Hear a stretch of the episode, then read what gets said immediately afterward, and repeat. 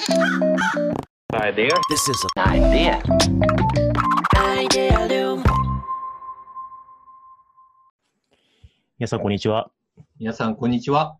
安西です。稲部です。はい。というわけで、今回もアイデアリムキャストやっていきましょやっていきましょう。スムーズでしょ？スムーズでしょ、う。スムーズ、スムーズ。うん、今日はそれでいこう。うん。1時間コースですか ?10 分コースですか？どっちだと、どっちにしようかな？1時間とかあるからね。事前の打ち合わせで10分って言っといて、実は1時間コースのつもりあるからね。まあでもさ、今日は、あの、後ろがあるから、あの、この後、あの、どんぐりの月次会あるからの、伸びれないから。いや、多分最初チェックインやってるから。遅れて入ってくる僕ら。いやいやいやいや。はい。なんで、ちょっと10分コースでやりましょう。はい。いいよ。いやー、最近あの、そうだ、皆さんにシェアして俺面白そうだなと思ったのが、うんあの、みなべさんが、あの、横断経営のミーティングで、うん僕も参加して、うん各ドメインのヘッドが参加してる、ヘッドオブホニャララ、HOX 会議としてるやつあるじゃないですか。うん。あの中で最近、あの会議を今改革しようとしてますよね、みなべさん、すごい。あ、そうだね。うん。そうそう。いや、なんかこう、なんか2つの目線があって、なんかこう、まあもちろん問題解決だったりとか、組織内でどういう課題があって、それをどういうふうに解決していくのかって協力する目線もあるんだけど、うん。それよりもね、重要なのがあるじゃないですか。知の、知の進化があったら、うん知の探索があるように、両面があって表裏一体なわけですよ。そうですね。そう。うんね、先生も問いのデザイン出したし、そうですね。そう。は重要なことがあるじゃないですか、先生。なんでそれ俺に言わせようとするの？言ってよ。そのまま言ってよ、普通に。いや、だから、エポケが重要じゃないっていう話をね、したんですよね。エポケについて説明して。エポケっていうのはね、あの、はい現象学、いや、エポケっていきなりね、ポッドキャストで言われてもね、なんかすごい、何のスタートアップの用語かな、またみたいな。NA、ネクストアクションみたいな、なんか、なんかの略かな、みたいな。違う。エポケはね、現象学のね、うん。まあ、フッサールとかの、そういう、うん。えー領域の言葉ですけど、まあ、判断の留保みたいなね、うん。なんかこう目の前のもものに、こう、いいとか悪いとか悪い、あの、こうしたいとかこうした方がいいっていうふうにこう判断を下さずに、うん。まあ一旦それをそれとしてこう解釈して、判断をとどめておくみたいなことをうん。エポケっていうんですけど、うん。まあこれ、あの、いわゆる意思決定とかね、問題解決モードの時は、やっぱすごいスピーディーに、うん。あこれはやった方がいいなとか、これやめた方がいいなとかっていうふうに決めて、で、問題を解決していくっていうロジカルモードが大事なんですけど、うん。こう対話を深めるときって、なんかすぐ目の前の事象とか人の意見とかに、いや、それ違うと思うよとか、えーあ、確かにそう思うわっていうふうにせずに、なるほど、そういう考え方もあるのかって、とか、こういう見方もあるよねとか、うんあ、そういう見方もあるかとかっていうふうに、うん。ちょっといろんな見方を、の可能性を探りながら、うん。意味付けをこう探っていくっていうのが、うん。お互いの価値観理解のために大事なんですよね。うん。そう。そうするときに、こう、普段の忙しい決め決めモードじゃなくて、エポケ、判断を一回とどめるっていうのがすごい大事になると。そう。問題解問題解決だ思考でやってると、どんどん視座が下がっていっちゃって、なんかルーティンワークでタスク処理をする感覚で物事を進めてる感じになっちゃうんですね。うんなんかこう新しいものが、なんか事象が出てきたんだけれども、過去の体験に引きずられて、ああ、それはこれでしょ？これでいこうみたいになっちゃうんですよね。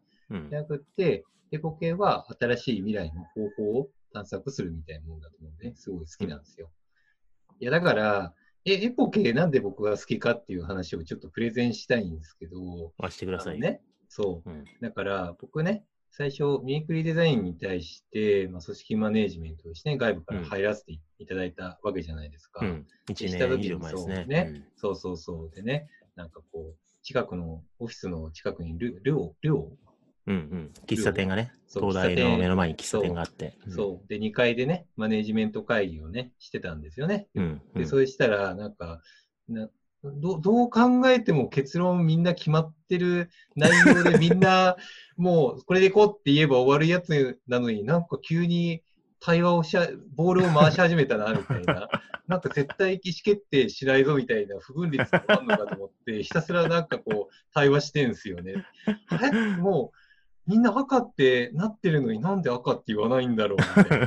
だって、え、どういうこと？どういうこと？って言ったら、うん。なんか、安西先生から急に Slack で、ポーンってきて、エポケーっていうウィキペディアが来 送りましてたね。そう、そうエポケーって、なんなんだそのバカみたいなキーワードはと思ったらね。如実にみなべさんとね、あの、熊本さんがね、二人でね、戸惑われてたんで。そう。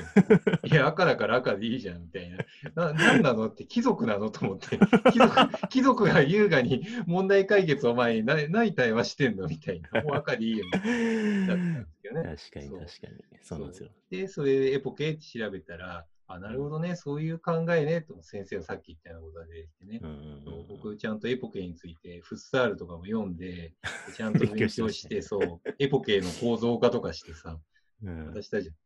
渡しました。そう。いや、だから僕ら別にね、全員フッサール読んでやってるわけじゃなくて、いや、だから古典をたどるからすごい。そう。分かったよってみんなに出したのに、え、えエポケって何すかみたいに言うから、そうそうどういうことだよみたいな。そうそうそうそう。まあ、耳くりはね、もともとそういうのすごい好きでね、やるんですけど、やっぱりこう、あの、両輪が大事で、だ僕らは僕らで、あの、ちゃんと決めるときは決めるっていうスピード感を持つ時間もちゃんと作んないとなーっつって学習したし、こう、みなべさんらどんぐりはすごい課題解決のスピード、意思決定のスピードすごい速いけど、それ立ち止まってちょっとエッポケする時間、今までちょっと足んなかったかな、みたいな話もしていて、うん。だから今横断経営になって、でやっぱりこう、横断経営のね、ボールを持ってるうんヘッドたちはすっごい忙しいんで、うん。やっぱすごい意思決定のスピードも速いし、うん。課題解決の目線もね、えーすごい鋭いんですけど、うん。ちょっとあのお互いのチームの価値観を深いところで分かち持つために、エポケしようぜって宮部さんが急に言い出したんですよね。そうそうそう。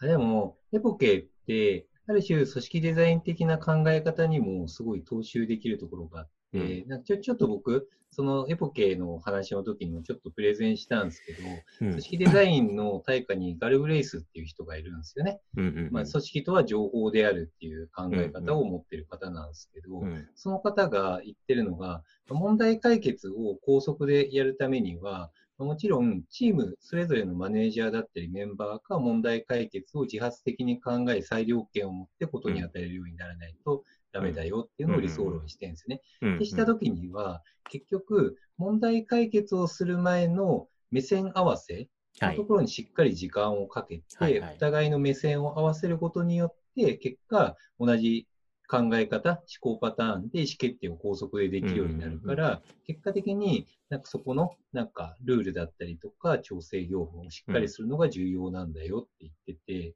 で、要は結局みんなでパスパス意思決定する前にちゃんとエポケだったり対話をすることによって、そこの目線合わせをすることによって、うんなんか新しい方法をちゃんと見つけていきましょうっていう考え方って思ってるんですよね。なるほど。でしかも余計なこと言うと、ガルブレイスの後になんか組織とは情報であるっていうのを明確にしたその文脈で、野中先生とかいらっしゃるじゃないですか。うんうんはい。知能形式値化、暗黙知を形式化して、はい。で、それで組織にインストールしていくって考えじゃん。それってその文脈にのっとってるんですよね。うんうんうんそれをインストールすることによって、個人がちゃんと意思決定し、裁量権を持てるようになるっていう考えなんですよね。うんうんうんだから、そういうなんかこう、システマティック理論とも、あ、確かにすごいエポケってハマるし、すごい重要な考えだなって思ったんですよね。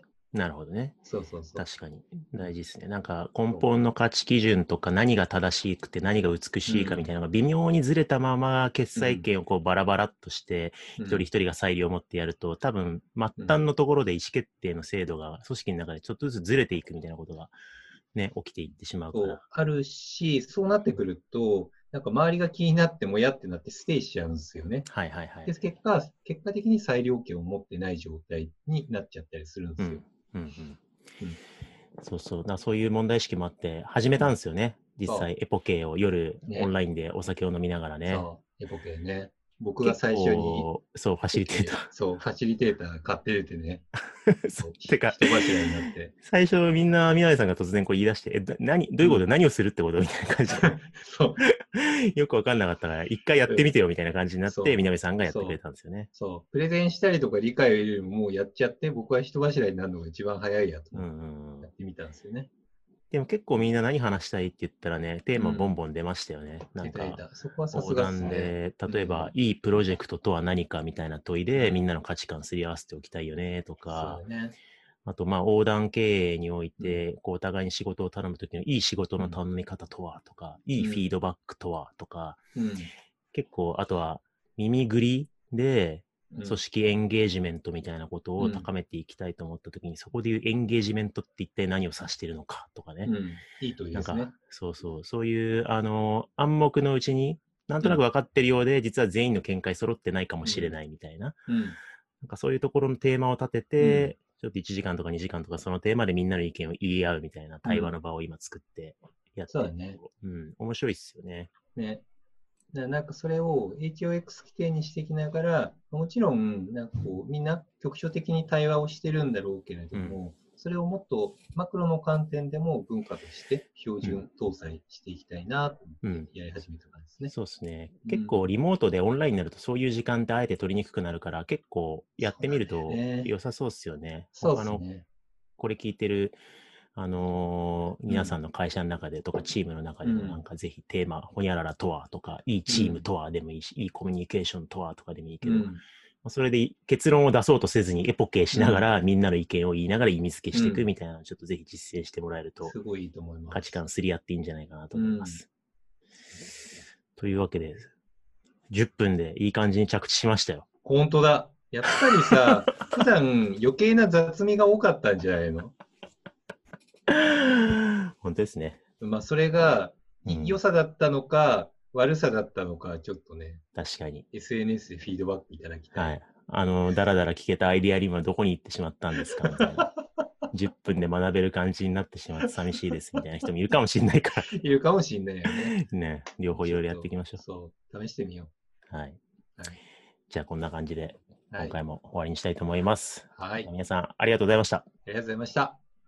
This is an idea. Idea Loom.